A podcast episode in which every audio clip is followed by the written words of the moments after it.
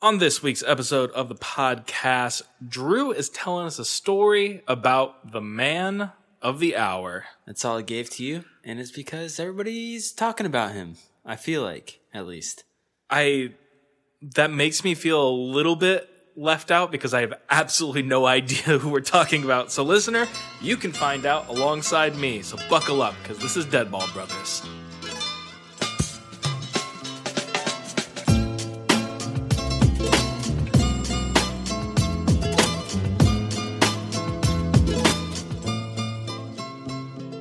Welcome to Deadball Brothers, a weekly podcast where we regularly tongue kiss soccer history, part of the Blue Wire Podcast Network, and hosted by your favorite soccer brothers, me, Adam Whitaker Snavely, everybody's favorite wet kisser in the soccer community, joined as always by my real life brother, Drew Snavely. Why do you keep on saying wet kiss or tongue kiss or why? Why? That's what we do, man. That's what, that's what we do. We're just- intimate with the history. we, we love the history. We, we just, we just kiss a little bit. Make sure we, that, that it knows it's appreciated. And uh, it should be stated that we are not kissing. It's No, we are not. Kiss the history. Once Because if we again- were kissing, that would be incest. And as we've stated before on this podcast, We cannot and we do not condone such acts. Never ever. We will not. We won't ever. yes, rest assured, And you can you can bank on that. Deadball Brothers is anti-incest. That is the type of that is the type of uh, moral code that you can expect from us. amen, brother. Amen, brother. Drew, is it coming home? You know, um, it it certainly looks like it could quite possibly be coming home. Yes, It could possibly be coming home. Here's here's the way I look at it with these uh, with these Euro semis that are that are about to take place. England finally looks like they might convert on all the talent that they have finally, yes, and then you have Denmark who has massive team of destiny vibes. Oh my gosh! Like B- Based on the whole the opening of Yes. the tournament, the Christian Eriksen thing, Yes. then how they've gotten here, the amount of stupid pretty goals that they have scored. I feel like every Danish goal that I see, I'm like, that's a beautiful goal. Yes. Uh, they score bangers. and then you have Spain, who f- it feels like they just have very. It's like they've magicked their way here, and not in a good way. In a in a in a soul their soul to a, an evil patron type of way. I don't know. S- Spain are really they're they're good. Honestly, they just can't finish. they're they're good, but also they might not be great. Their their strikers are absolute garbage, and so it doesn't matter how many beautiful passes that they make. It doesn't matter how I suppose many balls they serve up on on silver platters to Alvaro Morata. Uh, Morata. Morata Yep, you're correct. Or um, Ferran Torres, Well, Fran, Fran Torres is another another name. is another name that is uh, a hub of creativity. I'm not gonna lie, I don't know outside of Morata and maybe sometimes Torres who else they have There's like this. Um, there's a striker. because they didn't bring in Yaki Williams, didn't they? They I No. don't think they did. Nope. Um, they have like two strikers, and both aren't great. I don't know. I don't know, man. But, then you have Italy, who actually do look extremely good. You're making a face that says like, Ugh, I don't like Italy, but I have to admit that they have been really good. I mean, I don't. Li- I don't like Italy. I'm not gonna. We're not gonna sugarcoat it here. That's anti-Italian discrimination. I'm anti. what are you doing, Mamma Mia? I just feel like they're they're not as good as what most people are saying that they are. I just I I get that, but at the same time, they keep going up against like every single test and just like pass it with flying colors every time. I feel like They they Belgium made Belgium is- look real silly in large stretches. I feel like Belgium still looked better than Italy did, and maybe it's my anti-Italy bias that that I'm viewing the game through. But I I mean, Italy they have a very they have they have a good midfield for sure, and Belgium doesn't have a great midfield. what are you talking about? They have a great attack. Tailman's not hot. Yeah, exactly. Yeah, Tielemans was And terrible. Axel in Witsel. it- I against knew that Italy. Belgium wasn't going to win this tournament because they start far too many Borussia Dortmund players. I was like, I mean, I like them, but uh, good luck to you. Good luck to you all. I ju- I just felt like for for both of for both of Italy's goals, it's like the the Belgian defense just Definitely switched mistakes. off Definitely for mistakes. a second, and it was like, yeah, yeah. like, cl- Clearly, Italy made them punish. Uh, and Italy punished them Yeah, um, that's fair. in those two instances, but I, I think Spain will be a much tougher test for them than Belgium was. I think Italy rolls Spain. That's personally. That's just. This is how I'm viewing it. On the in the other hemisphere, you have another s- Copa other, America other semifinal set up Tonight, tonight. we, we are recording on the fifth of up? July. Yep. And quite possibly this podcast will be released on the 5th of July. Yeah. Ooh. Same day, baby. Yeah. Uh, you had Brazil surviving Gabby Jesus going full Karate Kid. Yeah. Clean was to the face. Probably the most cu- clear red card I think I've ever seen in my life, outside of like Eric Cantona. Yeah. Yeah. Did you ever see Sadio Mane when he um, cleated Ederson in the face? I did not, but it sounds like another clear red card situation. Yeah. Yeah. It was another uh, Brazilian was involved, but th- on on the, the receiving end this time. And I, yeah, I mean, this is the same kind of instance. You shouldn't put your cleat up that high to go for a ball Yeah. if somebody Ah, else's face is yep. right there, which it was in both instances. uh, Peru and Paraguay kind of brought the fireworks. That was the. I don't know if it was a surprise that the game was so good because Paraguay has kind of been a surprise team that has brought a lot of like offensive attacking firepower, but I didn't think I expected it as much from them this week because Miguel Almiron was hurt. Okay, yeah, no, I'm.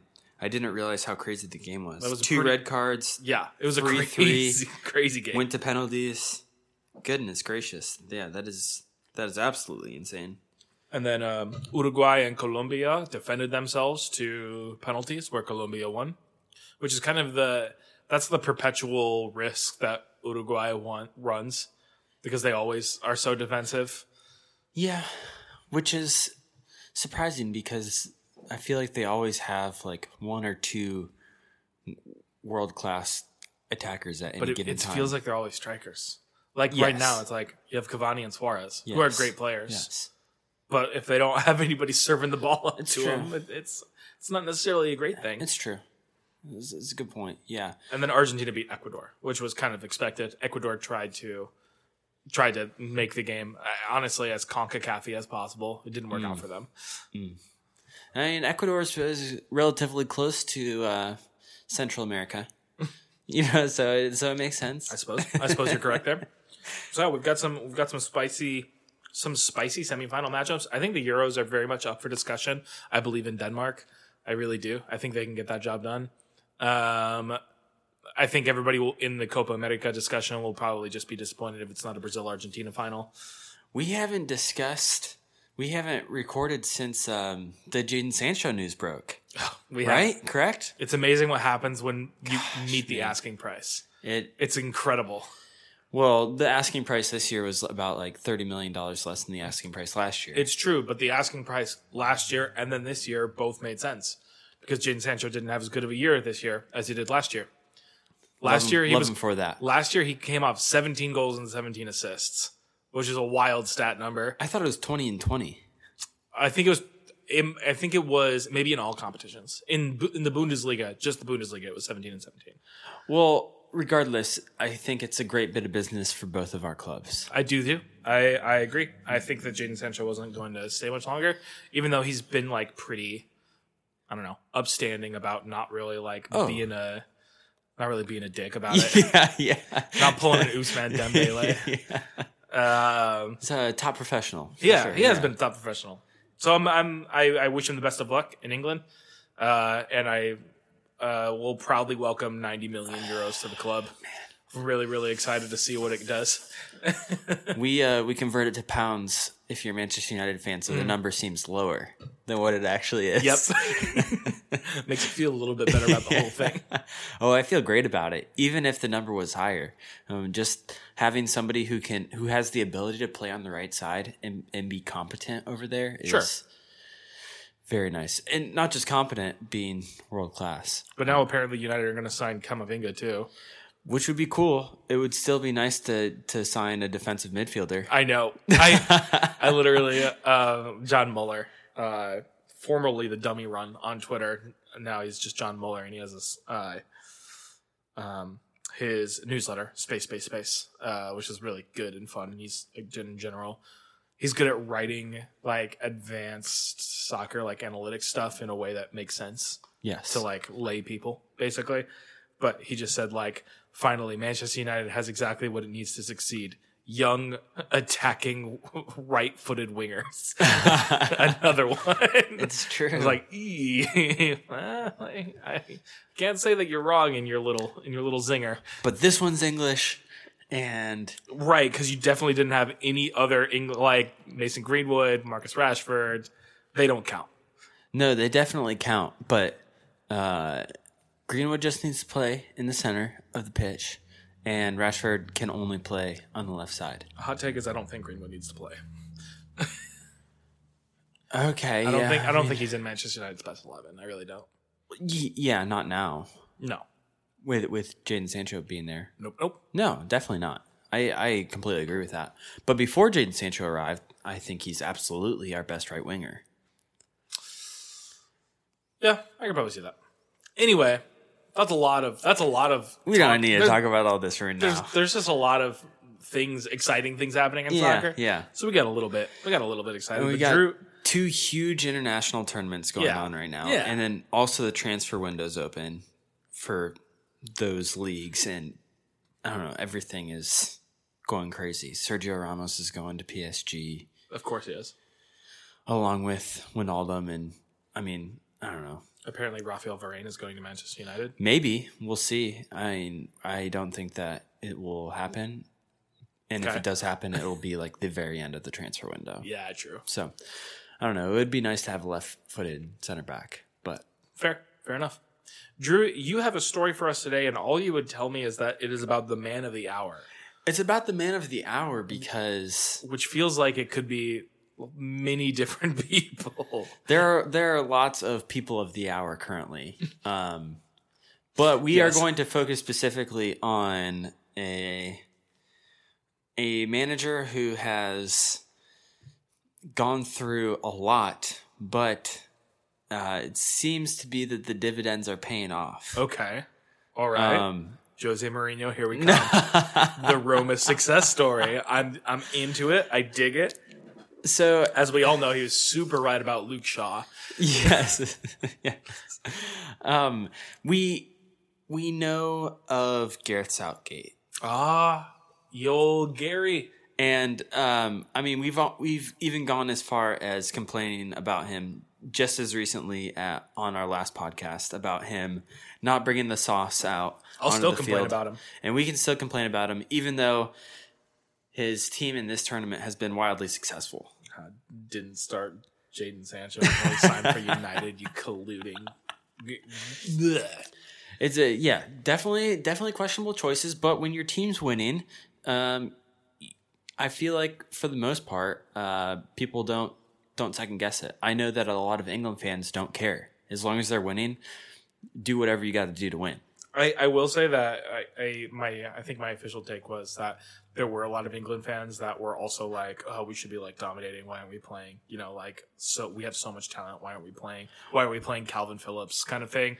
And and I was like, it is satisfying to see England fans turn into Brazil fans, where it doesn't true. matter if you're winning. You have to be winning the right way. But I digress. Well, England just balled out in Yeah, their they last did. match against Ukraine, It is Ukraine. four 0 It's Ukraine, It is Ukraine. who were an exciting team to watch this tournament. Indeed. They went toe to toe with the Netherlands. and then they uh, came up against England and put up a monument to Andrei Shevchenko's career in England, which was that they were barely visible on the pitch. yes, um, England thoroughly dominated that game, Mhm. um, and I feel like momentarily quieted, quieted some doubters. Um, South, Sure. Southgate Southgate quieted some doubters there, Sure, it and was so good to finally see them score. yeah, and so I was just thinking about it, and I mean, it was it was fun to watch England experience a lot of joy because I mean there are a lot of players on that team that are a lot of fun to watch play. Oh, there's so many. and you want want to root for. you Yeah. know? even though it's England, Yes, there's so many individual guys there that you want to root for. absolutely. And so it's like I want to see Raheem Sterling ball out. Yeah. and that's awesome. I'm gl- glad that he's having an incredible run. Oh man, did you see the the headline where someone was like, uh, "Raheem Sterling is like gave England the spark, but uh, Harry Kane is reigniting England's title chances." I was like, It's so stupid. "What are you talking about? Like, Raheem Sterling is literally the only reason y'all are this far." He's like wouldn't have gotten out of the group stages no, you without literally Raheem would- Sterling. He scored all the goals. Every- Every single goal, I think, was scored by Raheem Sterling. Just Raheem's and Harry's Yeah. and Jordan Henderson's. Uh, the I think the good news about uh, England potentially winning the Euro is that if they do, Scotland can say that they're tied for first best team in Europe. Yes, that would be that would be very cool. but anyways, I wanted to look more into the history of Gareth Southgate. Um The Gare Bear.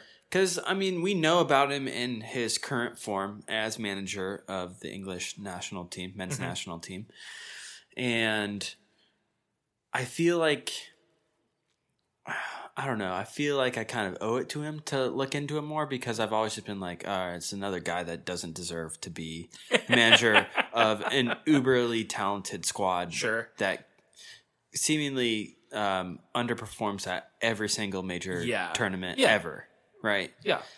And so, I mean, he's had some some good results in major tournaments, and I was I was curious. So let's get into him. Let's get into it. let's get into him. Let's kiss Gareth Southgate a little bit. So the last time that England's men's national team made the Euro semifinals Mm. was 1996, Shouts out. which Gareth Southgate was a part of. You certainly that was. time a player and uh, is somewhat infamously known Mm-hmm. for for that specific tournament. Um, and I'm sure that a lot of you listening to this know why he is so well known for that tournament.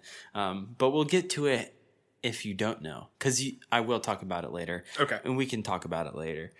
Um, so.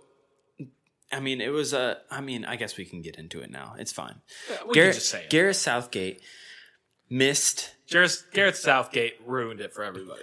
Gareth Southgate missed the a penalty in a penalty shootout versus Germany in the 1996 Euro, which cost England the match. And that was pretty much that's pretty much been his legacy for forever. That has been his legacy forever. yeah. No matter how successful he was as a player in the club scene or as a manager now, I feel like he's always been Yeah. defined as the guy who missed, he missed the penalty. He you missed know? he missed the penalty in the semifinal, and I think that there was he broke a little bit of that legacy in the 2018 World Cup when England won that penalty shootout against Colombia. yes. I think that that was like a big turning point, but they still lost in the semifinals. They still lost in the semifinals, So- which is Unfortunate. also part of I feel like that his legacy as well as England England's legacy of not really ever being able to get past the semifinals of any tournament. So, I mean, yeah, I I wanted to know more about about this guy who missed a penalty one time and cost Europe uh, That's fair. That's fair. cost England fans and the country and the team the Euros. Let's let's let's make it a more a more full character than just this guy messed up yes, that one time, yes, exactly. and now he wears suits. Yes. So Gareth South- Southgate, I don't know why I keep on struggling with his name. 'Cause it's- Southgate. Southgate. Um, he was born in 1970 in Watford, Groovy baby. England, home of Diagon Alley Wait, really? Diagon Alley is in Watford? and most of the sets of the Harry Potter film series. Oh, oh, the sets were in Watford. yeah. Right. I Okay. mean, that's where Diagon Alley is uh, shot yeah. in Watford. But it's not where Diagon Alley is in The world in the of world of Harry, Harry Potter. Potter. Yeah. No, I just thought that that was a fun little tidbit to throw It's, in there. it's a it's a fun fact. because I did not know that about Watford. That's f- that's fair. And once again, what is this podcast if not just a series of fun facts? feel like we say that every episode. But it remains true, my friend. Southgate started his club career with Crystal Palace And from a young age, it was clear the young defender was mentally tough with a calmness and maturity you typically not find in or you typically find in a seasoned veteran. So he's always he's always possessed the qualities of of leading a team. Yeah. And I don't know, I, I feel like it's not a a trait that is that is easy to come by. I mean, it's it's like you can't like it's really hard to teach that. Yeah. That, that's what everybody says. It's it's all the the X factor thing. the soft skills. Yeah. you know, and so he he's possessed that um, from the very beginning, from all accounts, Mm-hmm. which makes sense. When he got to Crystal Palace, Southgate immediately became youth team captain at age seventeen. So Nice. I mean, right off the bat, doing it. after several appearances with the youth team over a few years, I mean, it was more than several. It was It was a lot. yeah, it was a lot of appearances. um, at the age of 20, Southgate made his first team debut in an October League Cup match. Nice. By the next season, 1991 1992, he made 39 appearances in all competitions with Crystal Palace, playing right back, center back, and defensive midfielder. So he's a little, he's a utility guy. 91 92 would be the year before the Premier League started, right? That is correct. Nice. Yes. I am just trying to get my barons. No, no, that's good that you're getting your barons. My barons, my B A R O N. Your Berenstain Bears. Yeah. my minor feudal lords. And, and it's funny that you note that because the next season, which is the inaugural season of the Mm-hmm. Premier League 1992 1993, Southgate and Crystal Palace became one of the first teams to be relegated from the Premier League. hey. nice. um, they were relegated along with Middlesbrough and Nottingham Forest just for fun. I don't know. That is fun. and it's fun. So by November of the 1993-1994 season, Southgate was appointed captain of Crystal Palace, playing in the first division, which is now the Which got championship. the championship, yeah. Um, and he was promoted to captain by the new Palace manager, Alan Smith, who was Southgate's coach in the youth system. Mm, nice. So yeah, it's a little nepotism there, but it mean, seems like he's he's the guy. You ride the pony you came up with, I guess.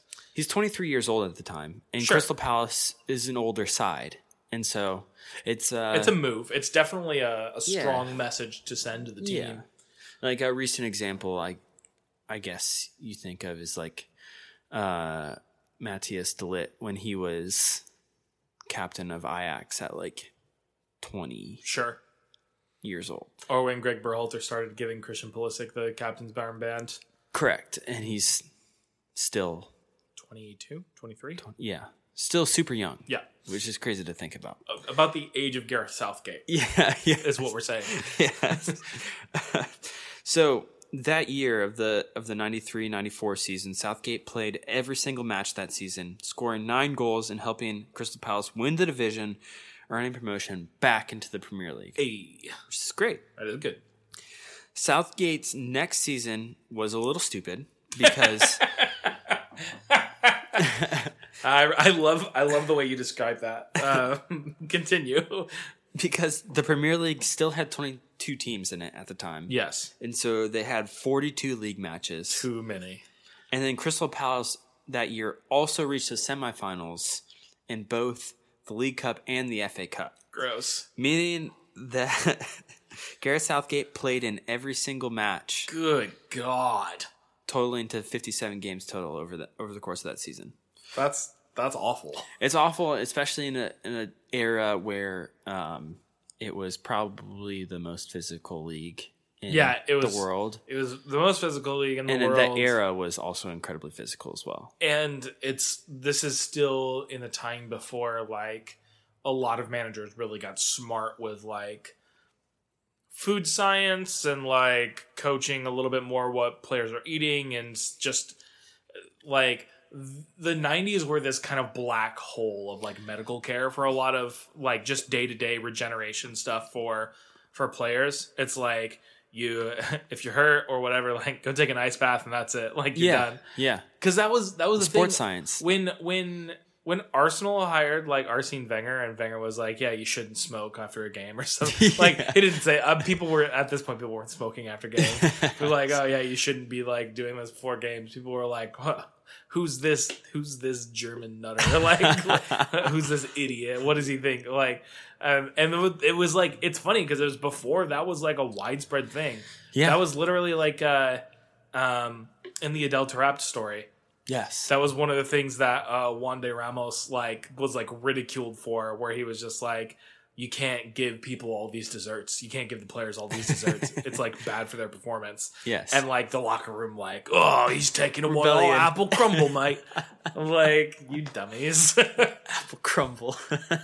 so, so I shudder to think about what 57 games in 1994 was like in England. That sucks. Credit to Southgate. Um, it's pretty well known that he was an, um, an exemplary example of taking care of your body That's and good. eating right. Great, And it was noted Yep. in articles that I was reading, um, and because he would have died if he had not. Prob- probably.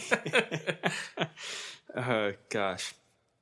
Unfortunately for Gary Southgate and Crystal Palace, um, after losing both semifinals of the FA Cup and the League Cup, they also happened to be one of the teams relegated again. So they spent one season up in the top flight, and then they got sent right back down. Um, this time being unfortunate beneficiaries of the Premier League cutting down to 20 teams. Uh, yes. Four teams were relegated Yeah. this year, this season, and Crystal Palace was the fourth worst team, meaning they had to go back down. Unfortunate. Which is rough. Unfor- it's just bad timing It is more than anything very else. bad timing. so while Crystal Palace was sent back down to the first division or the championship now, Southgate, however, stayed in the top flight in the Premier League. Mm-hmm. He secured a transfer to the Lions in Birmingham, Oh. Aston Villa, Ah. because they're the Lions. They are the Lions. Obviously, look at their crest. Shouts to Jack Grealish. Yes, so Irish, but playing for England. Yep. Is he Irish? Is that what that name is? Grealish just sounds like Scottish or Irish Or maybe it's uh, no, it's probably Scottish. or something. I think Grealish- he definitely could have played for Scotland. he probably could. I mean, I, I it think was the same thing with Declan Rice. I think almost every single England player could play for someone else. That's kind of the thing about England. that's true. That's true. If you're good enough, you'll play for England, and if you're not, you'll go play for Scotland or Ireland Or Jamaica. or Jamaica. So many English Jamaican players. They're trying to get Mason Greenwood. Oh, are they really? I think so. I think it was Mason Greenwood. I know. I Jamaica. That'd be crazy. Jamaica just in general lately have like really, really ho- pursued a lot of like fringe English talent. Should have pursued Sterling harder. That's I all mean, I'd they were say. never going to get Sterling. You never know. You no, you know. Uh, well, anyways, Gareth Southgate moved to Aston Villa, so he got to stay in the Premier League. Um, this was a club record for Aston Villa at the time: two point five million pounds. I love the the club record transfers from like the 90s because it feels like not long ago at all. But then they're like, uh, yeah, the world record transfer fee nine million pounds. I was like, now you trade like a youth prospect for that. I, I was gonna say, well, like the most tantalizing youth prospects nowadays go for like fifteen to twenty million euros. So i- it, it really is crazy how money and inflation works. sure. At Villa, Southgate continued playing center back, continuing to be the field general that he was at Crystal Palace. Villa went from finishing 18th the season before Southgate showed up to fourth the season that he was starting every match at center back. Yeah, that's pretty decent. It's not bad. That's pretty good. In his first season with Aston Villa, they also went on to win the League Cup. So Southgate was playing the best soccer of his career up to this point, which was great for him since England was hosting their first major tournament the country had ever hosted since It came home in 1966. I was gonna say, I'm like, well, they were 66. Glad you got there. Gareth Southgate was called up for the Euro 1996.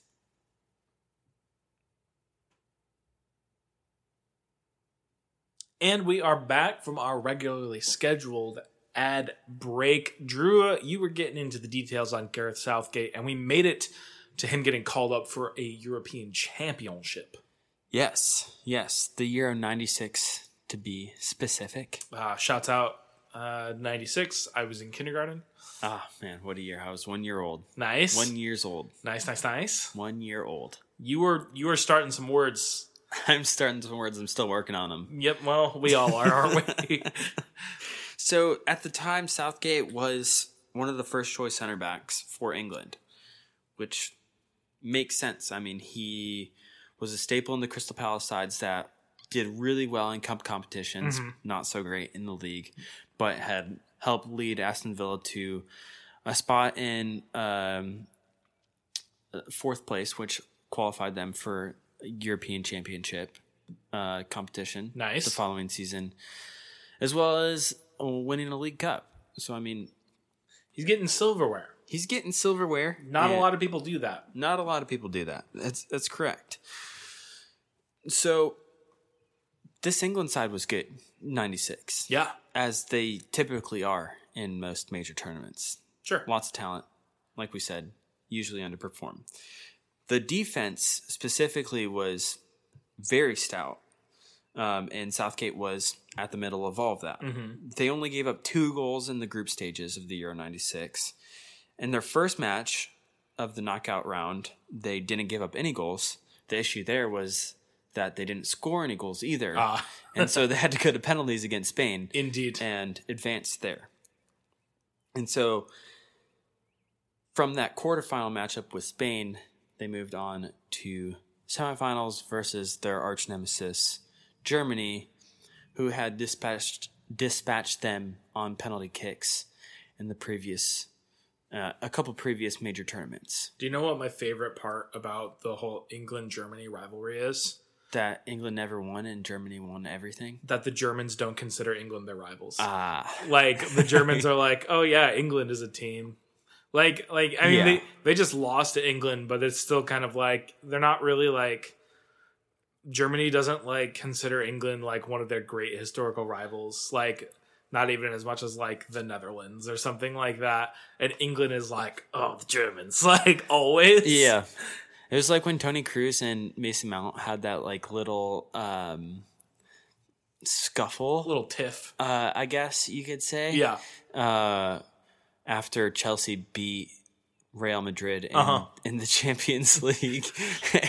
and Tony Cruz is like, Yeah, I mean, they played well. Uh and well, Mason I think Mason Mount said that Tony Cruz said something about Chelsea not being like it was like kind of like a backhanded Sure. comment, uh, just like a typical uh, German answer. Yeah. it's a little arrogant, and so I guess Chelsea and Mason Mount specifically took exception to Took that comment, exception. and um, Cruz responded saying like, "I've won so many Champions League trophies, like." uh, Tony Cruz is like, I have a World Cup. I've Yeah. got like three Champions Leagues. Yeah. Like, He's he's got so much so Con- many trophies. congrats on your first. Yeah, it was essentially that. And oh, just that's like, so good. I mean, he was like a really good sport about Yeah. losing. and he was just like, hey, like, congrats to you guys for winning. Like, good luck on tying my record Yeah. for how, m- Yeah. how many Champions League trophies I have, because it's a lot, and you guys don't have that. so, uh, yeah, it, um, Tony it's Cruz kinda has like that. more Champions Leagues than Chelsea has won in their entire history. yeah. It, it- so it, it's kind of like that, where um, the rivalry is only one sided. Yeah. So after 120 minutes of the English England Germany matchup, it's all level. And like I said earlier in the podcast, we already talked about it. It went to a penalty shootout. And what wasn't said earlier in the podcast was that all five of each team's f- all five penalty kick takers from each team Yeah. scored their penalty. And so, for those not familiar with penalty shootouts, after five people take kicks, Mm-hmm. um, and if the level if the score is still level after that, it goes into a sudden death. Yeah. And so for England, that next guy up, the sixth man, was Gareth South- Southgate. Sure was. And you can watch the penalty shootout on YouTube. It wasn't, see it for wasn't yourself. that long ago. Yep. Um, but Southgate goes down there, places the ball, takes um, several steps back Mm-hmm. to like the top of the the key, the top of the the eighteen yard box Yep. where the little hoopy thing is. I don't. the little hoopy thing is the technical term. What I, it- I what is- actually have no idea what it's And, called. and what's the point of it, really? no, the point of it is to mark. Oh, for the penalty. yeah, yeah, yeah. because you have to be 10, Duh, yeah, yeah, yeah. 10, 10 yards, yards, or 10 yeah. paces away, whatever. I asked it and I didn't even think about it. Yeah. um, so he runs up looking confident as hell. I mean, I guess you kind of have to. if- Sure. Yeah, you know. And he takes a pretty terrible penalty. And it goes slightly to the left. The keeper's right. But it's a comfortable save Mm-hmm. for the German keeper. And then the next German steps up and drains his penalty, Just buries as it. Germans do in penalty shootouts. Didn't it come out after that tournament that they didn't, pr- that England didn't practice penalties at all? Like that was the thing. Uh, I, f- I feel like that was a thing that I, I know it, wouldn't was a thing surprise at, me. at one point with the England team that was like, yeah, we don't, we Yeah. don't practice penalties yeah, that wouldn't surprise me at Wh- all. because because I know that like before the 2018 World Cup, Garrett Southgate was like, yeah, we're, yeah, we practice penalties. Yes. Uh yeah, that wouldn't surprise me if that was if that was true. I know if Matty Hill was coaching that they would We'd have have practiced penalties. so many penalties. Shouts out to Bath, New York. You just never know. So obviously it's heartbreak for England, their team, their country. They're the hosts this year, Yeah, uh, and it's been so long since football has come home. and everybody so long since it's been home. everybody thought that this year was the year because they were hosting it. The last time they hosted, they won the World Cup. So obviously, So obviously science. Uh duh. the equation works out to England winning Euro 96. Yeah. Unfortunately, that's not the case. And very unfortunately for Gareth Southgate, he becomes the guy who misses the penalty that costs right. England. He's a scapegoat. Yeah. and more than that he's a defender so like you you just because you are not afforded the opportunity like attackers are to like make amends for that immediately because so much of your work is like thankless and really hard to uh to like just put into numbers or into easily consumable e- eas- easily consumable and noticeable like facts and and like actions on the field it's hard to be like oh yeah these are the numbers that say this person is a good defender as opposed to this is why this person is a good striker he scored 25 goals this year yes. like so so it's harder to like come back from that because you can't just like go and score a bunch of goals as a defender you just are tasked with going back to thankless work but now you're also the guy that missed a penalty yeah. And Also, it's terrible because he was the only person who missed a penalty. Yeah. It's easier when there are uh, two or three people that also miss or have their penalties saved. Mm-hmm. but when you're the only guy and the sole reason why you lost the penalty shootout, it's it's pretty tough. yeah totally Um, and I mean, Alan Shearer just came out with that article on the Athletic talking about penalties in in the Euro '96, and it. I mean, taking penalties being the hardest thing that a soccer player can do. oh yeah Uh, absolutely Just the amount of pressure that's on your shoulders, and you have to try to kick the ball into the back of the net it sucks easy in theory from 12 yards, um, but it's way more difficult. I get nervous taking penalties in like recreational games. Yeah, dude. No, I took a bunch of penalties for like intramural games. Yeah. And every time I was like, this sucks. It's crazy. it really is. It's the best, but also the worst way to the the worst way to de- to determine a a winner Yeah. of a match. And so I really feel for for Gareth Southgate because of that. Um, but as we all know, he rebounded. Life goes on, um, and he didn't end up drunken and dead in the corner of his local pub. Yeah, You know where I feel like like a Wayne lot- Rooney in that one Nike commercial. I, I feel like a lot of players miss that and their career spirals Sure. out of control uh, and they deal with a lot of mental issues. Well, I mean, like we just said, it's like a, it's one of the hardest mental things that you can do, yeah.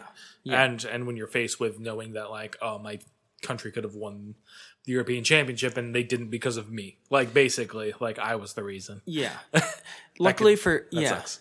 Luckily for Southgate, he's always been a very mentally tough person. Yeah, pretty steady. and so after after the tournament life went on and he went on to become captain for Aston Villa and every season after he became captain Aston Villa never finished below, below 7th in in the league table So, I Pretty mean- pretty darn good. I mean, he was he was the guy for Aston Villa for several seasons, a successful Aston Villa club, yeah, um, which totally. is awesome that he could do that after having a mon- monumental mistake Yeah. on the international. I mean, stage. I mean, look at look at how Aston Villa like descended in the 2000s and have only just now become a thing in the Premier League again. Like, Yeah. like it's not you can't take it for granted that like he had he was so his his side under his captainship was so consistently Yeah. good. yeah. And, and being consistently good in the Premier League is not an easy thing to do, No, absolutely not. which is why there are only like a couple teams that are consistently mid-table or like upper Yeah. upper table um, throughout decades. Listen, there are far worse fates than being an Everton fan, you know? I was gonna say Everton, but I was like, oh, I'll be nice. you but- might never win anything, but you're always in the race. What you're doing is tough. Yeah, what it's you're doing, tough is, to be what that you're doing consistent. is real hard, and I'm proud of you. is what I'm trying to tell you. Uh, gosh. So in the early 2000s, Southgate moved on to Middlesbrough, making 120 appearances with that club, and in Middlesbrough. in 2006 he went on to become manager of the club. I remember this because this is when I first started. 2006 was when I first started getting into soccer. A big Yeah. So he went from player to manager. Mm-hmm. Um, and would last at Middlesbrough for a few years. yep. before taking a break from soccer. Um, and so he wasn't successful at Middlesbrough. I didn't No. look up his statistics, managerial statistics Middles- for that. Middlesbrough wasn't very good before. No. They were like lower mid table slash like always kind of in the discussion for not Relegation. always, but like they were a team that's like yeah, this team could get relegated if a couple things don't pan out this way. Yeah. And I remember Gareth Southgate Gareth Southgate getting hired and people kind of being like, it's an interesting hire. It could be great. And it's exciting in a way because it's a young guy. Yeah. You know? Yeah. And I think that there's always like some excitement when it's like a really young guy or a person that kind of like uh when uh, Vincent Company went back to Belgium and became like player manager kind of thing. Like Yes. there's a certain excitement about having a a player so close to their playing days Frank being Lampard. manager or yeah or, or just like in general being like a young guy taking over there's a certain energy that gets injected into the club when that happens but middlesbrough were like they were initially pretty pretty okay Yeah. and it kind of like slowly over a couple years like they started going downhill Yeah. Yeah.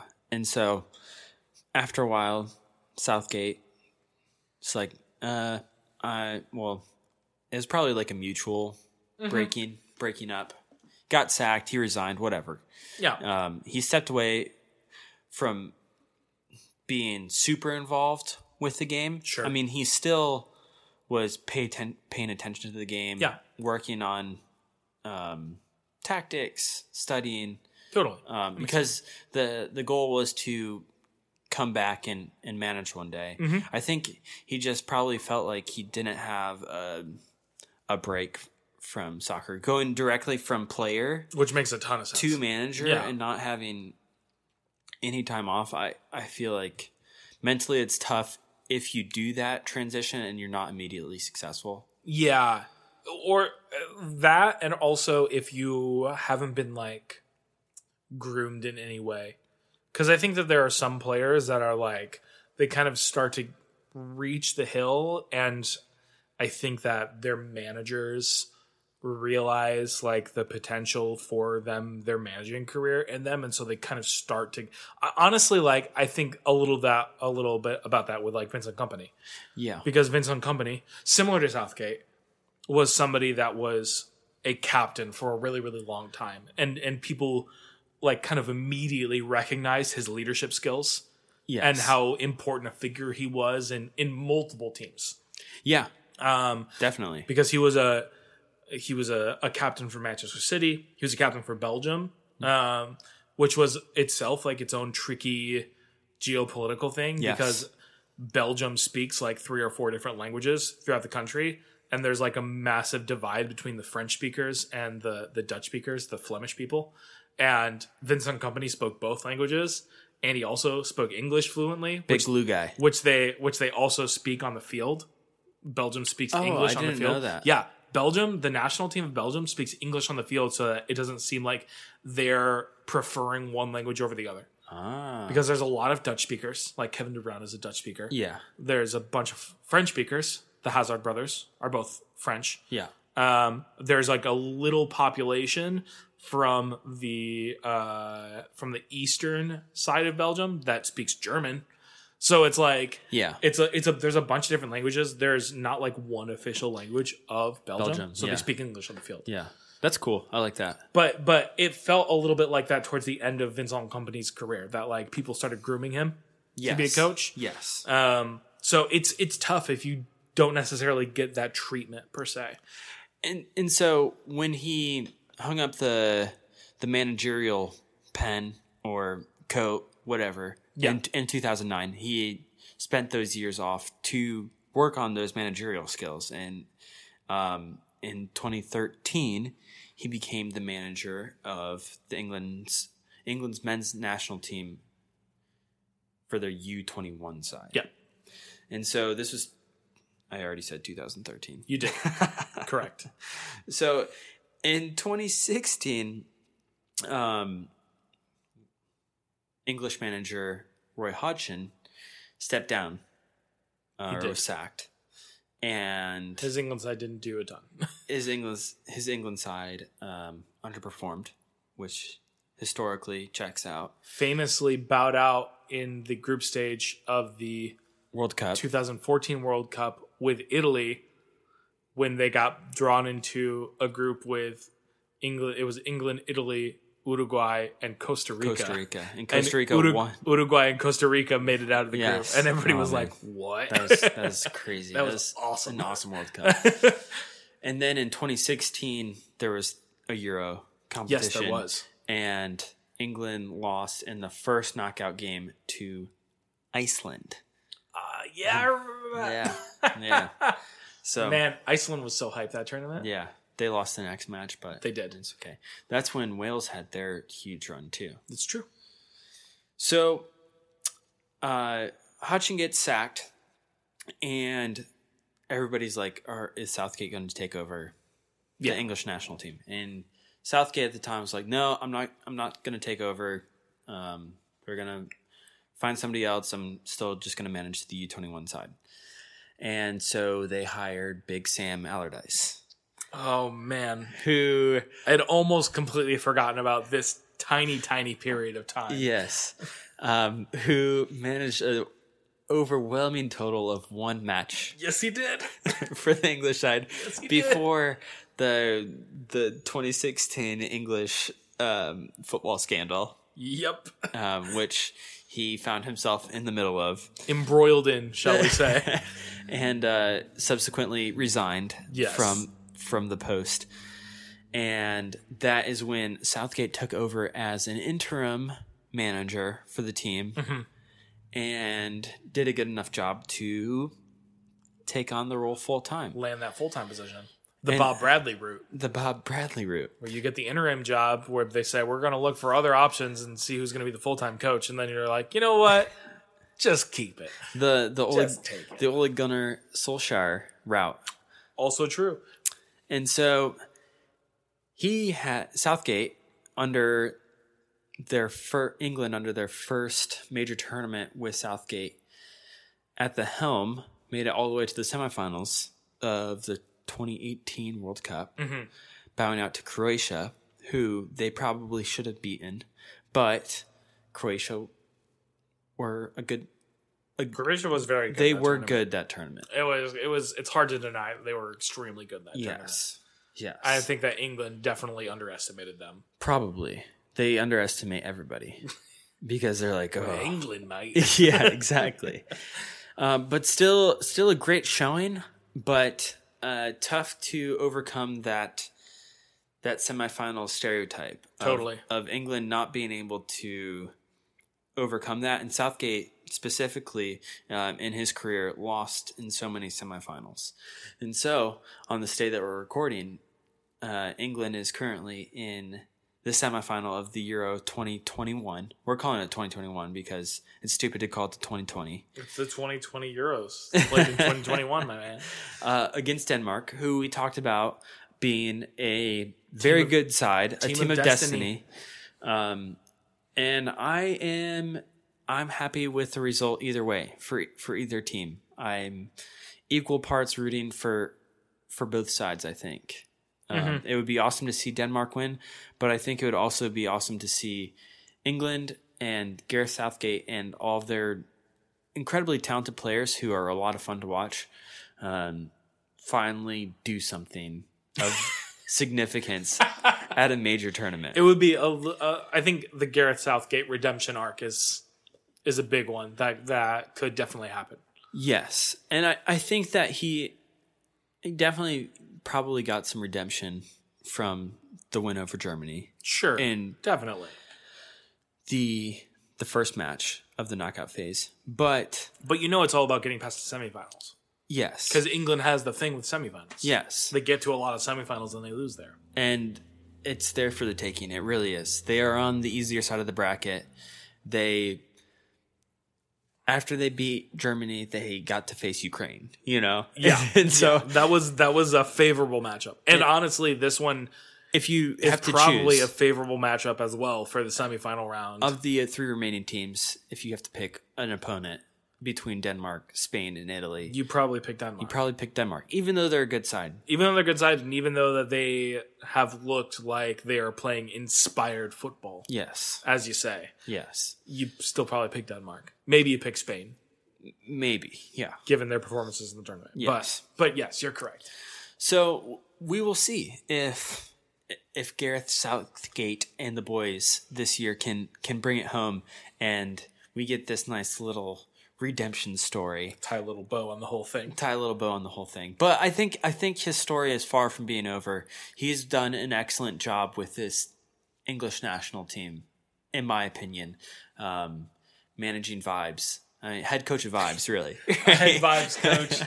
uh, and when you have so many egos um, of t- some of the most talented soccer players in the world, it, it gets really hard to manage them on a personal level and bring about a sense of unity. sure. And I think that this English team is probably the most unified that we've seen Yeah. in recent history. I think a hot, maybe not a hot take, but a slightly hot take, um, that after this one, especially if England win, but really no matter what, after this one, um, Gareth Southgate should just say, the 2022 World Cup is going to be my last thing that I do as England coach, and and just like put it out there, put a good cap on it, because when you're the international coach for a long time, it never works out well for you It's true. look at Yogi Love. Yogi Love. I mean, yeah, I was going to say that. Like like it- it's Terrible. Like the like it's just it's too long. That it's more than two cycles, more than two World Cup cycles is too long for any international coach. It feels like almost all the time. And I mean, Southgate could easily, no matter what uh, England does in the semifinal and potentially the final of Yeah. this tournament, I think he could resign Oh, and and get a job with Tottenham Hotspur. England, England could get blown out by Denmark, and they could sack Gareth Southgate, and he would instantly be, instantly become the hottest coaching commodity Yeah, in England easily, Like like easily. day one. Yeah. Even even though even though he got blown out, like, Yeah. and I don't think that they will get blown out. So, I, I- No. yeah, I, I yeah, I agree with that. Well, so Drew, thank you. yeah, yeah, I feel like Gareth Southgate gets a bad rap for missing that penalty in '96, but also um, making what the public decides is questionable calls. Sure. for for roster decisions um when in reality he's getting results and has been relatively successful in major tournaments And Yeah. so felt like he he deserved um a positive podcast episode so to speak We So, appreciate that. yeah uh, sources for this story are stuart horsfield from these football times the fa.com and their archives and Gabriel Gabriel Marcotti from E ESPN.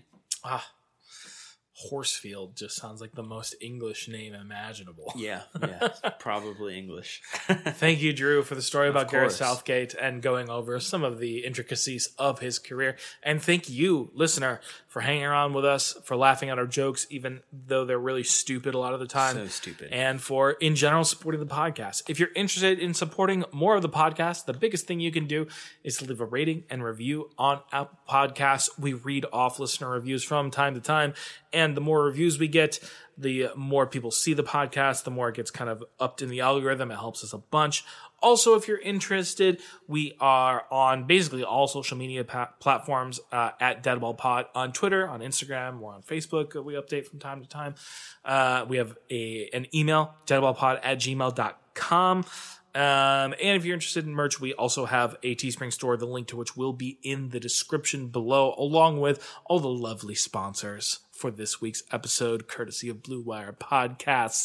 But I think that is all that we have to say for Yeah. this. Yeah, I, th- I think we're done. think so, that's it. as always, my name is Adam Whitaker Snavely, And I'm Drew. and we will see you very, very soon. Bye bye now.